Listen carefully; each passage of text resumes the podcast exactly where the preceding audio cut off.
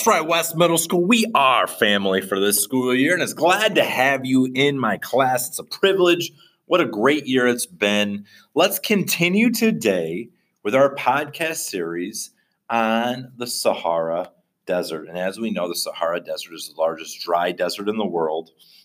We've also been talking about the Sahel, which is kind of a semi arid grasslands that borders the southern Sahara.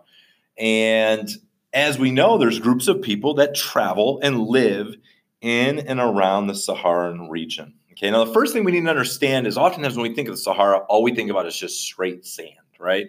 But the Sahara region is actually very diverse. Okay, it would not be uncommon for you to find a canyon oasis where it's filled with crocodiles. Okay, they're feeding on other animals or fruit trees uh, nearby.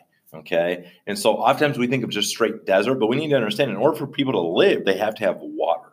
Okay. So as you can imagine, there is water, not a lot of it.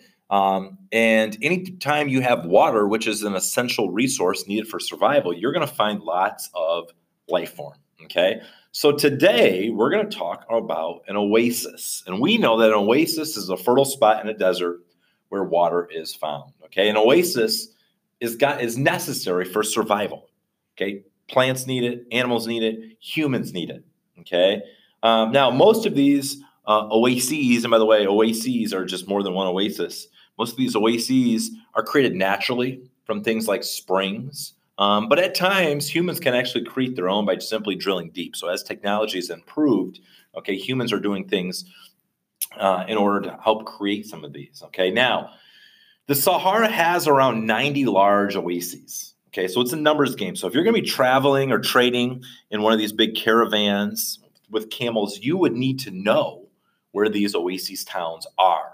Okay, and each oasis has enough water to supply a village and small farms. Okay, so oftentimes, obviously, when you find water in the Saharan region, you're going to find people living there. Okay, now there's numerous small oases that can support a family or two.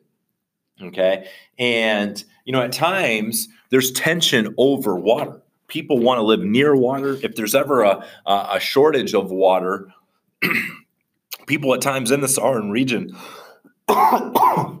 excuse me, have fought over water. So I do want you to know uh, with Section 20.4 that the Sahara is just not a dry desert. Okay. It does have oasis uh, and oasis towns that help provide fertile soil, they help provide water, and they're really a, a great sanctuary for life. Thanks for tuning in, guys. We'll see you later. Have a good one.